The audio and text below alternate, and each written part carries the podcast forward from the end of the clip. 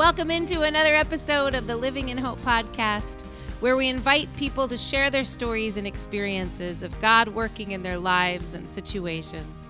I'm your host, Josie, and today I'm bringing you an interview between our host, John, and some wonderful people serving as missionaries in the country of Indonesia. Josh and Amber Harrington are home on leave from the mission field, and you're about to hear a little bit of the part they play in bringing translators and church plants to people groups that otherwise have not yet heard the gospel message in their own language. They also share a few thoughts and lessons they are learning as they transition their family between two very different cultures and lifestyles. I know you'll be blessed by this conversation, so let's get right to it.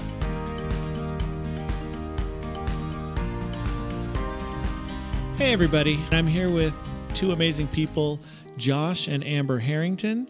Uh, they are missionaries with the Wycliffe uh, Bible Translation uh, missionary group, and they are back on, uh, a hol- it's not a holiday, an extended break uh, back here uh, in the San Juan Camino Island area.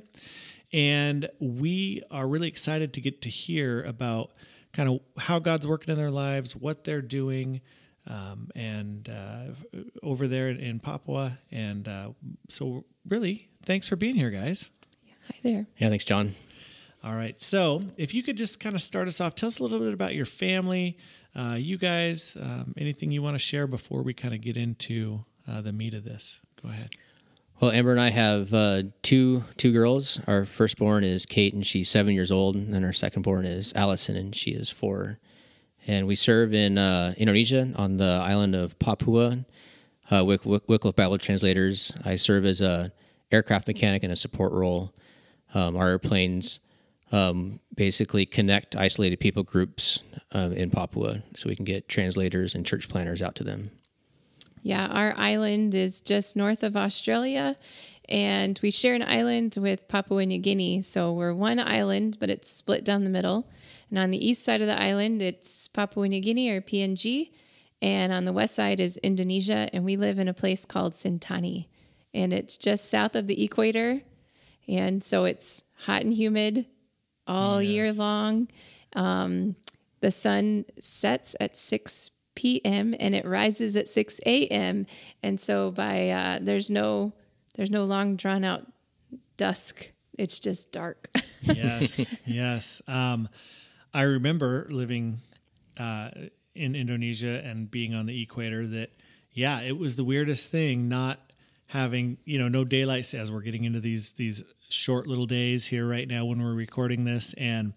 Uh, you know, there, every, it never changed. It was, it was six a.m., six p.m. You knew exactly what time the sun was going to rise and when it was going to go down within like a five or ten minute yep. span. And it was, it never changed. So, uh, it's a little bit of a shock. And when you're here in the summer, it's really probably a shock too, yeah. I would assume. It makes it a lot difficult putting, a lot more difficult putting your kids to bed at dark. oh yes, yes, for sure.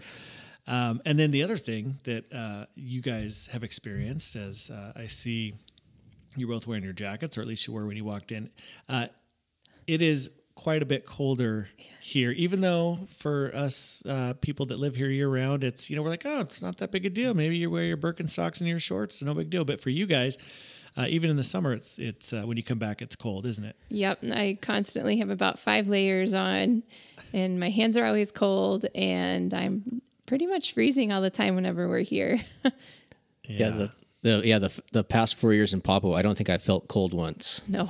no, no, no, no, you, you don't get that way, for sure, for sure. I remember I used to have to go for runs, and I'd have to go like at nine o'clock at night, just and, and even mm-hmm. then, it's like going in the middle of the day here. So, yep.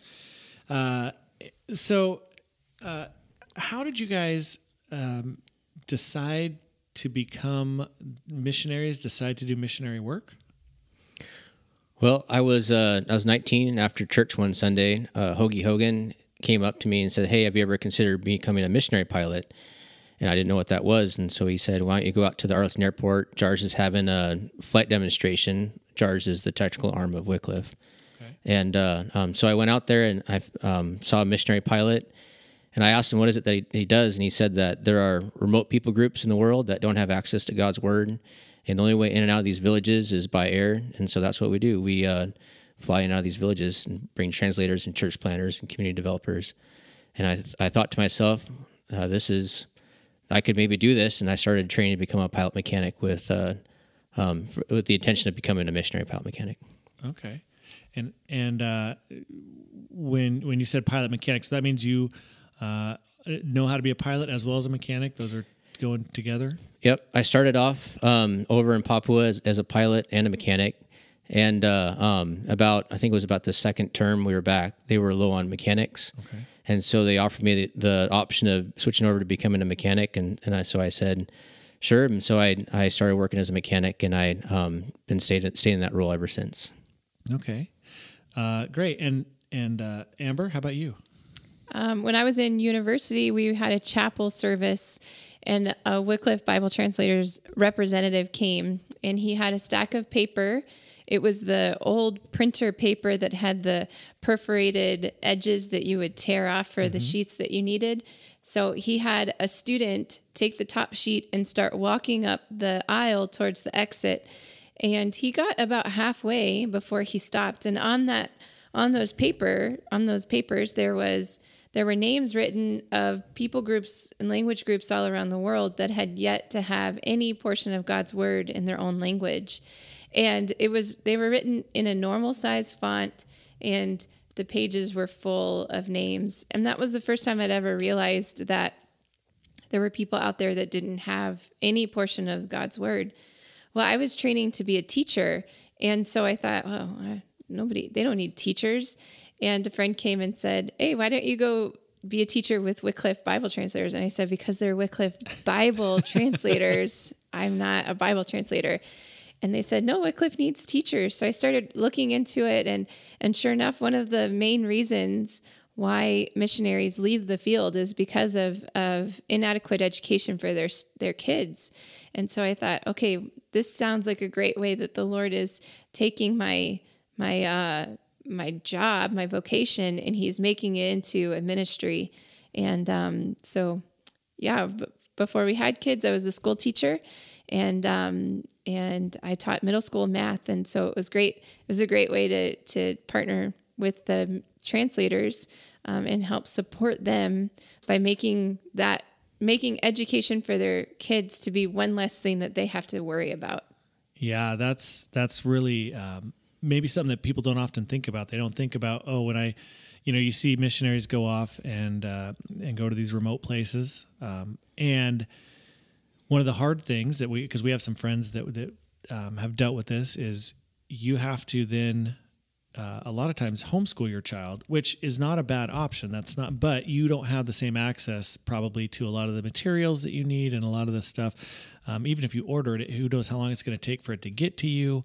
Um, and so having people there that are trained as teachers and that you trust your children with, and, and, and to uh, provide an education so that you can focus on other things that you have to do in, in your role, um, that's that's a super big blessing for those people. So yeah, that's if, if anybody's out there listening and wants to, you know, do something like that, it's a great way to, um, you know, use your talents to Uh, get out there and help people uh, support their kids on the mission field. So, so go ahead and tell me a little bit about uh, how you guys ended up meeting, and, and how, you know, because uh, you know there there could there's a lot of ways that you could meet, and and in the sense of uh, you know missionaries. Did, did you know each other before you went on the mission field? Did you meet on the mission field? What what did that look like? Yeah, we went to a new member orientation with Wycliffe in Orlando, and uh, I was single, and Amber was single. Sing, single, and uh, it was about a two-week mission, or um, uh, just a two-week new member orientation. And we met, and we hit it off, and we both went home to to uh, Amber went back to Texas, and I came back to Washington State, and we just you know communicated over phone and email. And uh, uh, the next training event was in uh, uh, about what five months later, four months later. It was about a five-week course back to North Carolina. And so, yeah, we, we, we met up, and we ended up getting engaged. And then about, what, four months later, we, we got married right when all of um, all of our training was, was done with Wycliffe. It was pretty great because at each stage of our training with Wycliffe, it was a new stage of our relationship. So at our orientation, we had just met. At the next training event, it was we were engaged, and then the next event that I had to go to was a teacher orientation, and that happened the week after our honeymoon. So we went on our honeymoon and then we just went straight to teacher orientation. And uh, I remember Josh just laying by the swimming pool while I had to go to all day long orientation. It was perfect, right? Yeah, yeah. Nice, yeah. He loved that orientation. That was the best part. Yeah, the easiest one. Yeah, for sure. That, you know, that um, is a really cool, unique way um, to to you know find each other, and then to have the same heart for the same thing. That's that's pretty important, you know, because uh, you guys are, you know, you've gone to this place that's uh, you know, like we've talked about, it's remote. You know, you have to have people that are kind of on the same page, um, because if you don't, I imagine it would be pretty difficult. Um, so, so that's awesome that you guys were kind of in the same realm together, uh, uh, looking to do the same sorts of things. So that's great. Um, what are some uh, what are some things that the Lord is doing currently in your lives right now to kind of, you know, work you through? You do, uh, maybe let me back up. You guys Are, are back for an extended period of time. And whenever there's a transition, when you come back, there's that culture shock that you have to deal with. And uh, it is, you know, things are different uh, from one place to the other. There's a culture shock going both directions. And even though I imagine, you know, you get, I think there's, like you said, your fourth time back. Um, mm-hmm. I imagine there's still things that, that you have to deal with and have to, to uh, tr- kind of adjust to. And what do you see the Lord doing in your lives during this time as you're, as you're back here in the States? Yeah, I think um, I laughed when you said culture shock, because we've been talking lately about the price, the rising price of Taco Bell. That is right. If your tacos are more than, if your yeah. tacos are more than ninety-nine cents, exactly. It's not really a, a that's a Taco culture Bell. Shock to us. Yes. Um, But yeah, we this is our, since we've been in Indonesia, this is our fourth time coming back to the States. And this is my, my first time not being pregnant. So that's, that is really exciting for me. Um, and it's, but it's also a different stage than we've ever been in before, because now we have, our kids are school age.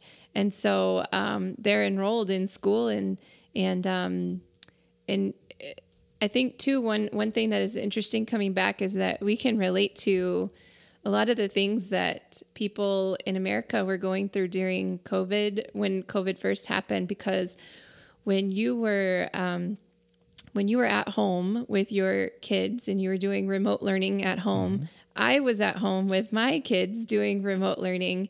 And, um, when you were doing online church, we were doing online church. And, um, so I think there's a lot of ways that we can relate to, um, to each other in, in ways that we've not really ever been able to relate before. And so, um, uh, and, and there's some challenges with coming back too. Um, some, one of the challenges that keeps coming to my mind is, um, that our kids don't remember what it was like the last time that they were here. So we mm. say, oh, this is your friend, but they don't know, they don't remember them. So it's like, we're having to, we're having to be really, um, courageous and outgoing, and um, creating moments for them to to be able to meet new people and and to uh, make friends. Mm-hmm. And that's proved to be interesting when for the last little while, everybody has been told you need to stay away from people because, yeah. you know, it's we don't know about this virus and things like that. So coming back home, it's been interesting to to try to to create moments where we can we can build relationships with people here. Um, that's been uh, more interesting and different. It looks different than it has the other times that we've been at home yeah. before. Yeah, your kids, um, they're at, they're starting to be at the age where they want, you know, the f- friends are, are mean different things to them than they did before. It doesn't mean just showing up and playing at the at the playground. I guess I imagine it, you know, the, the, the friendships deepen, especially with your seven year old, probably a little bit more and wanting to do more things. And and uh, how do you make those connections when you're the new the new one and uh, the new kid in school? And uh, so yeah, I can see that being being something. You had mentioned something before um, about time and mm-hmm. about how you have to schedule your time now compared to when you were maybe back in, in Papua. Yeah, for us, we look at all of the opportunities that we can do stuff here. you know, they can, our kids can play sports. We can, uh, they can do dance lessons. They can do all sorts of things to fill their time. And for us, it's a real temptation. For me, it's a temptation to fill my calendar with things and activities. It's kind of like an overload because we don't have those things. And now that we're here, we can just like indulge on them in some ways, mm-hmm. you know, but sometimes it, it's a, it's a real struggle for me personally, because I find that I am sacrificing other things that are, are important to me, like time with my family mm-hmm. and time with, um, friends and, um, and, and more so than just doing activities. And so for me, I'm finding that I really have to keep a tight guard on my calendar and on my free time and on the ways that I'm, on the ways that we're choosing to use the time that we have here, um, and, and using that time in a way where we can get to know people, but at the same time, really guard that precious family time that we have together, um, with our core family, or our family of four, but also with our extended family, because we don't get to see them yeah. often. So we want to spend this time together as much as we can.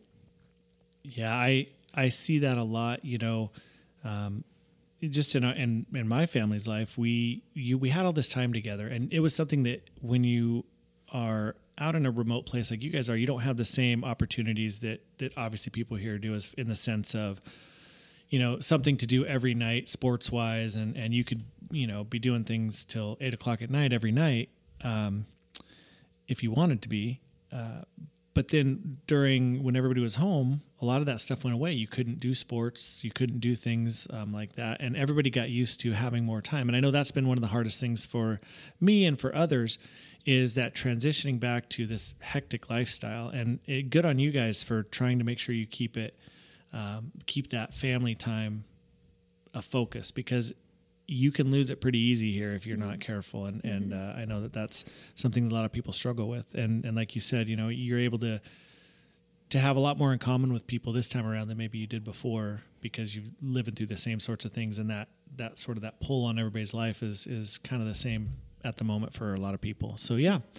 Um, how is the Lord kind of, you know, working in you guys as you kind of make decisions about, um, you know, going back, um, not going back, change it, you know, I, I, and I don't know what your, your plans are. Even I don't know if you guys know what your plans are. Um, but, but I imagine you have to take stock every time you come back and figure out what that looks like. And, and how is the Lord working on, on you to make those decisions and come to those decisions? Yeah. Furloughs or, uh, this time back in the States has always been a, a challenge of faith for me. 'Cause when you're over there and you're working, you're, you're caught up in your life and you're, doing doing the work and you're really busy and all that. When, but when you come back to the States, it's really a, it's it's a time that we've always reevaluated. What is is this is this worth it? Is this something that we want to keep doing? Um, you know, what and all the what ifs that, that come to us. Like, can we even make it back with, you know, visa requirements and and other things that might come up? And uh, every time we've always said, well, this is the fourth time back. Every every time we say, yep, it's worth it. If the Lord sends us back, we'll go back. And that's the way we feel now. If if um, If things all if things line up, if financials, uh, our support team lines up, and visas line up, and all that stuff, our health lines up, uh, we'll we'll go back. But it's it's always it's always when when we when you step back from the work and you get a break, it's always a a, a, a challenge to faith. It's like, how is the Lord going to provide? How is He going to get us back? Um, you know, the the support team that you got to build up to go back, and you know, then also now it's like the health of our our, our family and some of our supporters too. And so it's um it's it's really a challenge of faith, and so far um, we haven't been disappointed. We put our faith in, in Him, and, and He He makes a way. That's awesome. Yeah, that just you have to have that that faith, because otherwise, you know, you guys probably more than um, a lot of other people. Everybody needs faith. That's not what I'm saying, but what I am saying is um, this idea of not knowing exactly where the finances are going to come from. You know, most people have a salary. They have a, you know, they, they know what, you know, hourly wage is what they're going to make kind of thing. Uh, you guys are reliant upon, uh, you know, donors and things of that nature and supporters. And, and, uh, you know, it's funny, you trust the Lord, and, and if it's, if it's uh, supposed to work out, it's going to, and, and that's, uh, that's a great thing. Um, is there anything you, I you think got? Josh is right. Every time we come home, we have a bad case of the what ifs. where we think about, oh, what if, what would life had been like if we didn't go overseas, or what if we had real jobs? We do have a real job, but do, we, we do. come back home and it feels like, oh, what, what are we doing with our time? And, um, and so, yeah, it's always a time of, of uh, a challenge, because it can be a temptation to think that this life here is better, or, um, you know, it, it, we, we kind of question, what are we doing? And what if, what if the Lord's calling us to do something else? And, um, the what ifs can be, can be pretty tricky, and they can mm-hmm. really, um, cause you to question and worry and doubt over things that don't need to be questioned and worried and, and, and thought about all the time. Um, but at the same time, you do have to hold these plans loosely mm-hmm. of going back. We want to go back. That's our hope, to go mm-hmm. back, but there's not just one, one thing that could keep us from going back. And so we do have to, to really hold it with an open hand and saying, okay, Lord, if this is what you want, you're going to make a way. And if this isn't what you want, then you're going to provide something else for us too. And it, and we're praying that it would be clear yeah, either way, yeah, yeah. you know? Mm-hmm. Um, I'm sure that that's, you know, that that's a difficult place to be, um, that not knowing, um, is there, do you guys just, how do you guys go about that together? Do you guys, is it just a lot of prayer together? Is it a lot of, um, you know, just reading the Bible? I mean, like, what is it that kind of helps you kind of calm those what ifs, you know? I think, I think we're honest with one another, or at least we try to be as honest as we can with one another. And, um, it, you know, if, if one, you, so far, if one person is in a situation where they're doubting a little bit, the other one's got a little extra faith and kind of pick the other one up. And so, yeah, you know, we're in, we're in this together, and, uh, and so far, so far, yeah, just commu- good, good communication. I think too, one thing that we've always said from the beginning is that we have these markers. It's kind of like they're, in a way, it's kind of like the fleeces that we put out. And so we look at, um, okay, how are our finances? Have we met the budget that has mm-hmm. been set for us? Do we have a visa? How is our health doing? How's our family's health doing? And now we have even added, how are our kids doing? Mm-hmm. What is, what's their, what are their needs and things like that. And if we get, um, like a, a check mark in all of those things, then it's kind of like we've been cleared to go, you know? There you go. And, but I remember the last time that we came home, uh, we had like four of the five things were question marks. Oh. And so We we hadn't met our budget yet. We didn't have a visa. Our our health was um, kind of in question, or mine was. We had some health concerns. Yeah. And then um, the only things that were okay were our parents didn't need us and our kids were doing all right. Well, at that point, we only had one kid, so Allie wasn't around yet. But um, yeah, so we have those those fleece that we kind of put out, and, and we've always been in agreement about those things, that if, if they are all provided for, then we're going to take that as the sign of the Lord saying, go ahead and go okay. forward. Good. Good. Um, thanks for sharing that. Um, you guys have some really cool stories about how God has provided for you and, and shown his hand and himself, uh, to you, uh, in the midst of some, some crazy trials and things like that. Um, So you want to share a couple of those? Yeah, back in, uh, I think it was March two thousand nineteen, there was a landslide in our in our town in Sentani. And uh, fortunately, we were kind of at the tail end of the landslide, so we didn't catch a lot of the high-energy mud and rocks. But uh, we ended up getting about three feet of mud and water in our yard. And uh, we were able to barricade the doors, and so we kept most of the mud out of the house. But uh, um, while we were in the house, we had... Uh, Uh, Amber with Kate and Allie were on top of the kitchen counter, and as the waters were rising outside the, the door, we saw, we made the call. I said, if the water comes up over the window, because we don't have uh, glass windows there, it's just screen. Okay. So if the water came up over the windshield, the, um, the uh, windowsill, came into the house, um, we would go up into the attic. And so there wasn't really a great spot up in the attic yet, and so we were trying to scramble to get a platform up there for all the kids to to hang out. And uh, the water was probably within about four inches from the windowsill and rising. And so we were praying, and we had everything upstairs that, or as good as we were going to get it, up in the attic. And uh, while we were praying, there was a about a hundred foot long wall behind our house that just went down all, all at the same time. And the water level dropped about six inches, and it stopped rising. So, So we were able to, at that point, we were able to put the girls to bed, and uh, they got got them some sleep. And uh, then we had to wait out in the house because the waters were, were still too strong outside to try to get out. Wow. That's, uh, you know, that sort of that, pr- again, it's kind of like you were talking about the fleeces, like your your checkpoints. You're like, hey, if, mm-hmm. if, if, uh, you know, if, if it gets to this windowsill, we got to do this. And and then it's, and this would be a pretty serious situation. You probably lose a lot more stuff, and the house would maybe not be as sturdy as it needed to be. Um, but then, you know, that, that just worked out. That's great. Um, you were, you had shared, Amber, about, um, about having some kids, uh, you, you know, the, the kids were in the midst of this, and, and you guys were on a counter. Or you want to share a little bit about yeah, that? Yeah. I, I think that's probably, for me, that's the most miraculous thing that happened that night was that we were, I was sitting on a countertop in the kitchen with a two-year-old and a five-year-old, and they were obeying, and they were, they were listening well. They weren't trying to get down to get into the water. They, I, I really think that that, Uh, is one of the most miraculous things that happened from that whole night. Yeah. Of just being in that flood. Yeah. Anytime you can get, you know, a two and a five-year-old to listen for ten minutes, let alone two hours or whatever you guys had to wait for that. That's, that's definitely God's hand working uh, mm-hmm. there, because that, uh, we, we know that that's not normal. That's right. Uh, so, um, do you have any other stories that you wanted to share? Yeah, I remember there was one around one Christmas time. Um, so in Papua, around holidays, everything closes. And so pharmacies will be closed.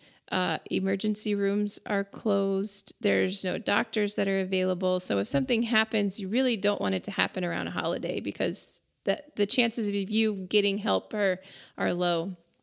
And so there was around Christmas Eve, and uh, it was twenty eighteen, um, and Kate had started coughing, and I just thought that she was just being a stinker and, you know, coughing all the time. And, I, and so I would tell her to be quiet, stop coughing. And then, um, but she was coughing around the clock. Mm. And so one night, it was Christmas Eve, we'd put them to bed, and Josh said, what if, what if she's coughing all the time because she's not breathing well? And I thought, oh, you know, she's fine. And about that, that moment, she came into the same room that we were in, and we had noticed that her lips were a bit blue. And so we immediately called a nurse that lived down the road from us. And, you know, it's Christmas Eve, and she's, we're not expecting yeah. anything. We just want her to come and look at our daughter, you know? Mm-hmm. And she showed up on Christmas Eve with a nebulizer and medicine for the nebulizer, hmm. um, antibiotics, st- everything that we would need to treat Kate in that moment.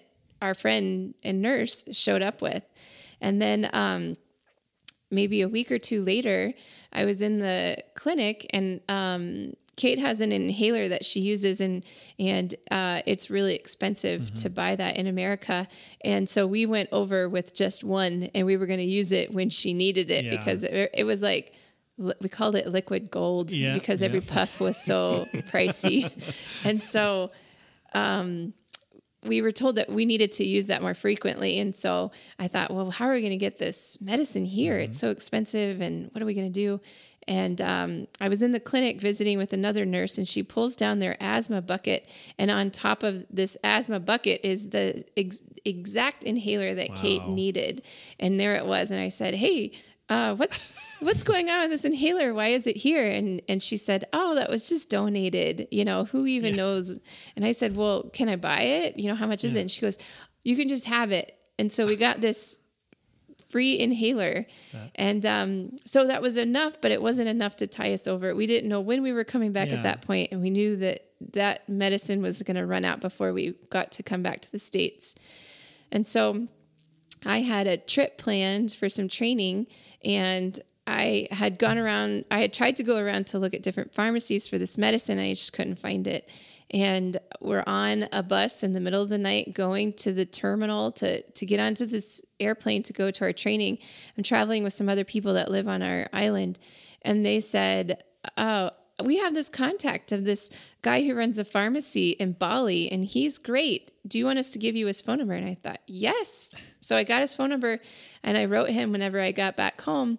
And I said, here's the I sent him a picture, mm-hmm. a name, and everything like that. And he wrote back and he said, this is this drug name in Indonesia, and I have this here for one hundred fifty thousand dollars, which is like twelve dollars. Mm-hmm. And I thought, I want a hundred of them. Like, I want yeah, as right. many as you can send. And um, so, but it was such a sweet reminder to me of, of God seeing us, and God, he just, for me, it's a special story for Kate's story, a, mm-hmm. a special part of Kate's story, because, um, you know, we're, we're one stop away from the end of the world, like from the end mm-hmm. of the earth. Like mm-hmm. there's not many places past where we are. And, um, it, it can often seem like you're, you're forgotten about and you're far away from family and friends and, and medical help. And so, um, for us, it was just a really sweet reminder that God sees us, that he cares for Kate, and that he has a big story for her. And, um, and it's a powerful reminder of his love and his care for our kids. And, um, yeah, that he can provide for them in, in ways that we would never be able to. There's no way I could have ever met this, this pharmacist in Bali, um, without these connections that he had allowed to happen on a bus in Jakarta.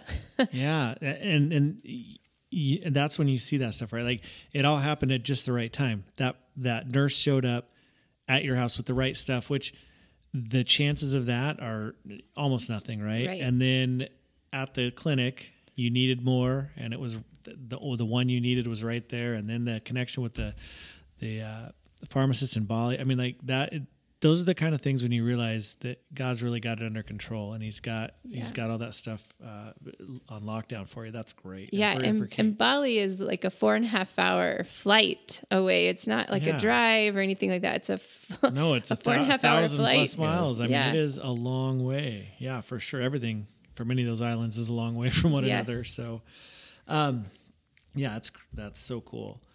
So we had talked a little bit earlier, um, it, just on our own, about what it's like when you guys see someone um, in Papua hear the word in their own language, and, and what that does for them and what that looks like. Could you, can you share a little bit about that, please?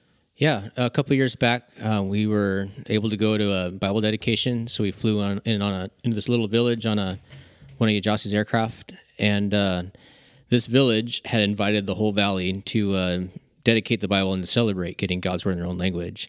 And there was, when we got off the plane, there was people dancing. I mean, everyone was having a good time. There was, there had a, a pig, a pig roast, and um, they were cutting up vegetables. And I mean, everyone was just, just busy, just basically partying and having, and, and just really enjoying the moment. And uh, um, we went through the Bible dedication, and the, and the church leaders, they prayed, and they, They, um, everyone, you know, basically were expressing their gratefulness for having God's word in their own language. And after the dedication was over with, um, uh, someone that was on the outs- outskirts of that that village group or that language group, they uh, um, came to the leaders and they said, w- you know, what what is it? What, you know, how did, how did you guys invite everyone from the whole valley? And and they're, they're eating all of your, your pigs. They're eating all of your gardens. Your gardens are stripped bare. Um, you've got all these different families, and no one's fighting. Everyone's having a good time. No one's upset that all the pig is gone and all the our gardens are empty. How, you know, what, what is your secret? And they said, well, you know, the, the power of God's word is, is, is transformed our, our, uh, our, our village, has transformed our church. You know, we received it, we believed it. Um, and, and we're living by it. And it's, it's, it's, it's, it's freedom. It's freedom from the spirits. It's freedom from fear. It's freedom from, Um, just basically the things that separate people. And they said, we, we want that. We want that in our own, our own language. We want God's word in our own language. And so, um, at the time there was, um, there was a team of uh, Wycliffe translators that were working in this village or this language group. And I, I the old, the older uh, missionary was like, hey, I'm, I'm about to retire. I'm actually already retired. Um, if you want to reach these, these people group, you're gonna have to do it on your own. And so, and we'll, and we'll support you, but you guys have to lead this. And so that's what they did. These uh, these pe- these Papuan pastors and translators, they got together and they put a team together, and they reached out to this this uh, people group, and they you know they started translating you know um, basically their language into in, into God's word, and they were bringing the gospel to, to these people, and they were reaching out. And it's basically it's uh, it's the power of God's word, how it doesn't just transform a community, but it it spreads, and it um it's not just a Western movement. It's people see the value of having God's word in their own language there and what it, what it can do. That's, that's uh, so fantastic. It's so, um, heartening to hear. You know, one of the things that, you know, you want to, he- that you hear people talk about is like, you want to be an example that people look at and they, they say, oh, you're different. And then, you, you know, you want them to hopefully be able to ask you, you know, why are you different? What's different about you? And then you can share, you know, your, your faith in, in Jesus. And, and that is kind of like the whole village was doing that, right? Mm-hmm. They were, they were that example that people saw and, and said, hey, we want what they've got. And, and that piece. And, um, just a follow-up question. When they undertake something like that, where they want to translate the Bible into their own language, like, you know, the, the gentleman you were talking about said, you know, he was, he was just, he was retiring and they were going to have to do it. How long does it take to do that? I imagine it's a, it's quite a while, right? I mean, what's the kind of the average, or is there an average, or does it, I don't know. Yeah. It's, I think historically it's been probably get like the majority of the New Testament, uh, a decade, you wow. know, uh, it, it, it, you know, but they can get portions of God's word a lot, a lot sooner than that. Yeah. Um, in a lot of cases, there's probably, there's over two hundred different languages in Papua. And in some cases, the only people that speak that language in the whole world is maybe eight hundred people in that language group. And so um, what Wycliffe and other outside mission organizations do, they send someone in there and they have to learn the language and the culture.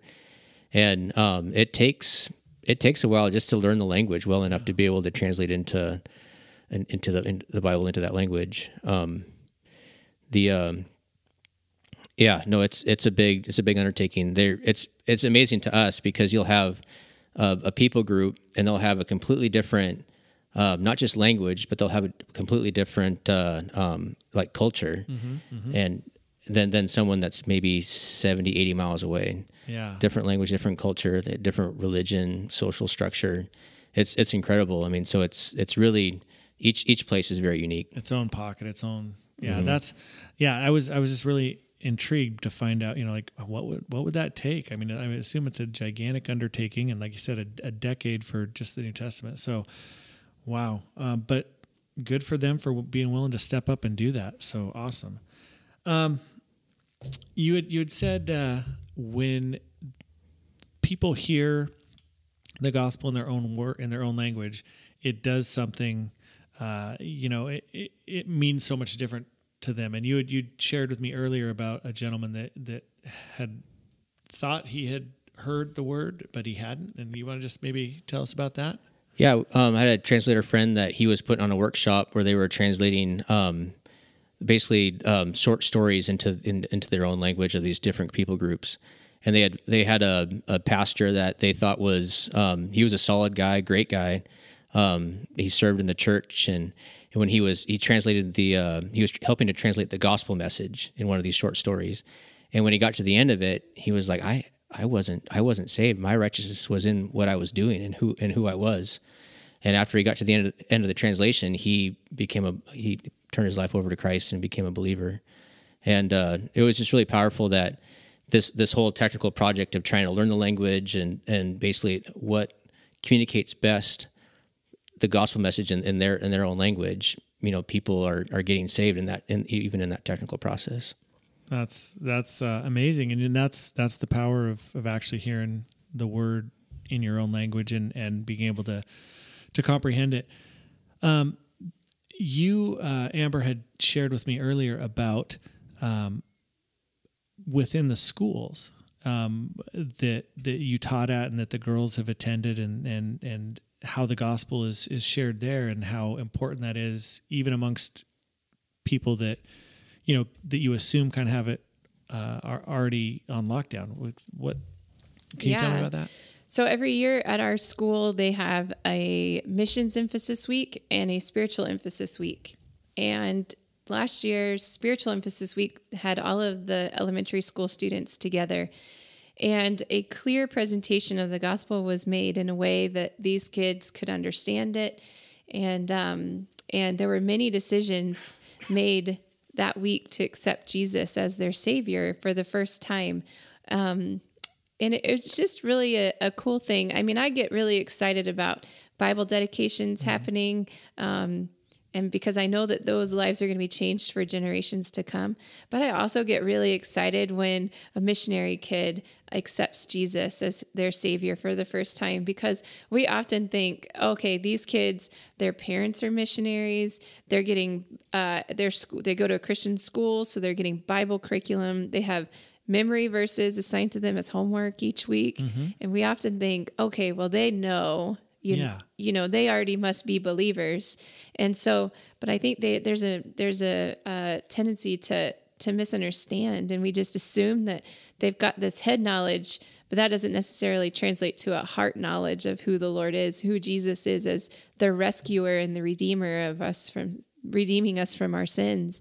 And so I get really excited too, when there's a movement around our, around the school mm-hmm. happening, a movement where this just the Holy Spirit is drawing these students to himself and, and, uh, and using, um, things like Spiritual Emphasis Week, or, um, even in the high school, they do an outdoor education where they go to a remote village for two weeks and they, they, they put on Bible, uh, backyard Bible clubs. They do AIDS presentations. They hike out to outlying villages and they do a, um, a stay there, and they do some backyard Bible clubs there. And those kids come back and their lives are forever changed. And so it's creating an opportunity for the, the Holy Spirit to get them away from the technology mm-hmm. and their, their comfort zone mm-hmm. and just have a time of being Uh, like a focused time on, on getting to hang out with the Lord and serving with their, their peers and, mm-hmm. and serving in the interior villages of Papua. That's, that's, uh, you know, something we don't often think about, right? Like, um, you know, I think that there's a practical application within, you know, people living here in the States is, you know, you, you take your children to, to, to church, you, they're in youth group. They, you know, they might, Uh, you know, do some things with the church, uh, with the church uh, throughout the weekend or whatever.